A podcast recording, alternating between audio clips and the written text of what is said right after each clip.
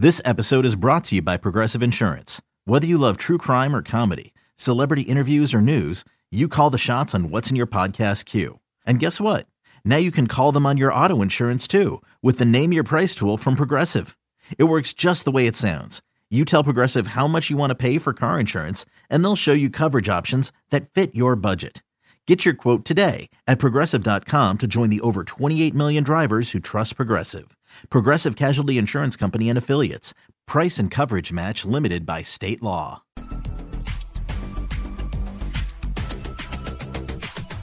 Magnificent Football Monday edition of You Better You Bet rolls on. Nick and Ken here with you on the BetQL network. Uh, a lot of football on the show today, as one might expect. Uh, P squared, B squared will roll on coming up in a moment here. We'll finish our conversation on the Patriots and Jets. Then we'll get to the Jaguars and the Texans, the Bills and the Commanders, and the rest of the games coming up in week number three. Side total and props for both Monday night football games tonight Saints and the Panthers, Browns and the Steelers coming up, power hour, final hour of the show, where we thought we knew basically all the injury stuff for these games. It doesn't look like Kendre Miller, the rookie running back, will play for New Orleans. They activated Tony Jones from their practice squad. Looks like Miller's out. Looks like DJ Chark will play. And then in the Brown Steelers game, we thought Amari Cooper was going to be out. We know Diontae Johnson's out and Cam Heyward are out for Pittsburgh. And then uh, Joe Buck going on the Pat McAfee show today and saying uh, Kevin Stefanski thinks Amari Cooper's playing in the game. So that's like the last piece here is will Amari Cooper play in the game or not? The Browns about two point road favorites right now at BetMGM tonight in Pittsburgh against the Steelers. Uh, this is normally the part of the show where I talk about how awesome the first two hours were and all the things that we did. Uh, we did P squared, B squared, and it was really awesome. And now we'll continue doing P squared, and B squared. Jake- Oh, We did Crocmas too. to be fair, Crocmas was awesome also. Crocmas was great. Day one. Tell you what, Day one of Crocmas. Should this be to the whole week be? Uh, it's almost like I wish I don't wish the games were as bad as they were last week. Like last Right. week would have been the week to do Crocmas. Crocmas. Yeah, just talk about like stupid teams, b- betting theories that don't matter. Just like all this Crocmas. Awesome. How about uh you see Saban today, by the way? It's like, yeah, maybe Jalen Milroe's gonna start the rest of the Oh, you think? You think so? Yeah. God, there that was that might be one of the worst games and I watched a lot of it. Because like if they lose, I have to I want to have seen it. If they lose to South Florida, I'm gonna want to have watched the game. The other two quarterbacks are really, really, really, really, really bad. And Milroe isn't amazing. He turns the ball over too much, but at least he's like a you could believe he's the quarterback for Alabama. You could in some you know fantasy world be like, yeah, I guess like he's the quarterback for the other two guys. I don't know. I don't even know what the case is. Brutal.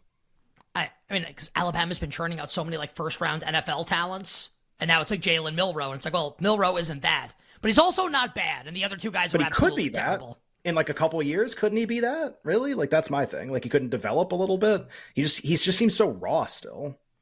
That's when I watch it, at least. But I, the, Uh, the crazy thing is they have like they have Ole Miss. So Lane Kiffin obviously already dropping the hilarious sound bites and everything for this week. Out. That's a really really tough game because do you use South Florida as any part of the handicap for that game? Milroe didn't play basically. Like how do you? So we're going to use that one like that market, that game result, those stat, like we're going to use any of that? Probably not. You could use Texas. Texas is awesome. Texas is almost certainly better than Ole Miss. Maybe by just a little bit. So like, how are you figuring out what the valuable bet is in Alabama and Ole Miss? You only have so many games to go on anyway, and now you probably have one less. And their first game they played Middle Tennessee State. How the hell are you using that game either? So you're using like the Texas game, and then your guess before the year about what Alabama was. That makes it really tough. Like I honestly makes it. I think that's a really really difficult game to handicap. All right, and we'll talk more about that game uh, as we move along this week. But let's get back to P squared, B squared. Finish up our conversation on the Patriots and Jets. Um, all right, so we went to break, and now we're number two. And Ken, you said uh, if you had to bet the game, you would only bet the Patriots at minus three. What number would you need to potentially bet the Jets? And do you think that we will get to whatever that number is? I think it needs to be like an artificial they don't have to win number. So if like when you start to get to three and a half, four or something like that, keep the game close. I think that's okay because their defense is really good. One of my kind of theories about this year, uh, and there are a couple teams I think that fall into that. I actually think the Patriots are like, like not even average. I actually think they're good. I think they're like a good team. I think they're good at a lot of stuff. And they played Philly and Miami, who, by the way, might play in the Super Bowl this year. Like, that's how good those two teams are. And now they're playing the Jets. And to be fair, the Jets present some problems on defense, but like, I. I don't know if the Patriots' turn is this week but I actually think I will be playing on the Patriots a lot in the middle of the season. They got and they got a brutal schedule. You're going to get them in some dog situations. They got Dallas coming up next week or in a couple weeks. Like they're gonna you're going to have some situations where like they might be a pretty big underdog. Maybe I maybe I root for them to lose this game, and then in October and November I play on them a bunch. I actually do. I, obviously, that assumes they stay healthy and everything, but they're just when they play great teams, and the Jets are not a great team when they play great teams, they just can't generate explosive plays. They don't have the wide receivers to do it. They don't target the tight ends a lot. Rhamondre hasn't generated a lot of explosive play, almost anything so far this year. They just can't do that against really good teams. And then the defense eventually just breaks at some point enough that they end up losing. But that's not the Jets game and that's not these other games they're going to play later this year. They got a brutal schedule, but they'll play like eight or nine games where that won't be the case, where you won't have the same problems that you had the first two weeks. I don't think they're going to make the playoffs, but I think they will be like actually a pretty good play on in the middle of the season, depending on kind of how these markets shape. Yeah, we'll we'll talk more about this game over the course of the week. I I might consider betting the Jets at three or better. at better. three, or you want more? If we got to Sunday and like I need to think more about the game because I do think the Jets have an avenue to success offensively in this game, and it should just like run the ball over and over again with Breece Hall. And this could be a squeaky wheel game, right? Breece Hall tweeted after he deleted the tweet, yep. but four football emojis because we only got four carries in the game. Also, right. like they, they ain't scoring on Dallas's defense. They, they're gonna they, they're gonna brought Joe Namath, Joe Willie Namath back from like the '60s, and they wouldn't have scored on that Dallas defense. Um, but I do think that Breece, we, we we Raheem Mostert ran all over the Patriots. The Eagles ran all over the Patriots in Week One. Like, why can't Breece Hall run all over the Patriots in this game? Like, I certainly think it's possible. So, no bet okay. for me yet on this game. But I do. I I said it in hour number two to close. I did find the line movement really funny to watch in this game over the course of the day. Just go up and up, and I'm like, at any point are people going to step in and bet the Jets? It's like, no, nah, it's just going to be three. That's just going to be the point spread here. And well, to maybe, be fair, maybe eventually. Do you think that's going to happen at some point? What do you? I, I don't have a good answer to this question. Like, what do you think this number is going to close? You think it just closes three, or you think it closes different? I, I think it's I think it's a two and a half minus fifteen for the Patriots. Do you think at some point this week enough people are just like, you know what, I want that three? It's a very low total in the game. Like it makes I, sense you maybe want three. What's your projected point? So my projected spread in the game is New England favored, but not by three. Two point nine. You know? Yeah, like I, like I'm, I'm not three. They got but also a lot like, against Miami last night. Like three hours until post, they got jammed against Miami. There were some that places was, that had pick on the board. Yeah, but don't we? Th- that was like my like once that was once it was confirmed that Phillips yeah, and, and Armstead Phillips wasn't going to play. Yeah, but I just but I think like there could still be resistance at some point. The Patriots almost closed a favorite in the game last night. Maybe, so what, do you, so what do you think it's going to close? Three. I might bet the Jets. No, three I won't. the number that I makes won't. me want to do nothing. Yeah, three is the number that doesn't make me want to do anything. You know what? I'm not going to bet the Jets. I'm not doing that to myself. Three and a half, I'll bet the Jets. Two and a half, I'll bet the Patriots. Three is just the right number in the game. How about that? How about Seems that? like okay. a, a, specific matchup that's really bad for one team and really good for another, and the team that it's a good matchup for is favored by three on the road. Man, the guy just I just agree with that. What I have one other thing for this game. Uh, we'll talk about it on Thursday. If you look at all of the favorites favorites. If you look at all the top choices, lowest prices for defensive rookie of the year, which I think has a chance to be like a really it was not interesting last year, Sauce was too good. Might be a really interesting market this year, depending on how the edge rushers do. If you look at all of the low priced guys in that market and what their matchup is coming up this week, and you try to ask yourself like who has the best chance to improve their stock going into week four, Christian Gonzalez might be the answer to the question, and he gets to face Zach Wilson that's like a pretty it's like an interesting he's had two very good statistical games so far. Obviously intercepted Tua last night had a sack in week one number of tackles. They have 900 secondary injuries so he's probably going to play the entire rest of the year now. So you don't have to worry about that anymore either.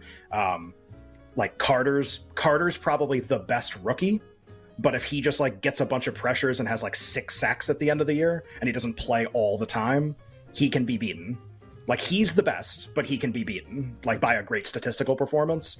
And he faces Tampa this week, and Baker Mayfield's whole thing is when he gets rid of the ball in like one second this year. He like doesn't take a lot of sacks at all, and doesn't turn the ball over a lot. So like that's really interesting. Just as like from a price standpoint, I think Gonzalez about 10, 11 to one. He might be.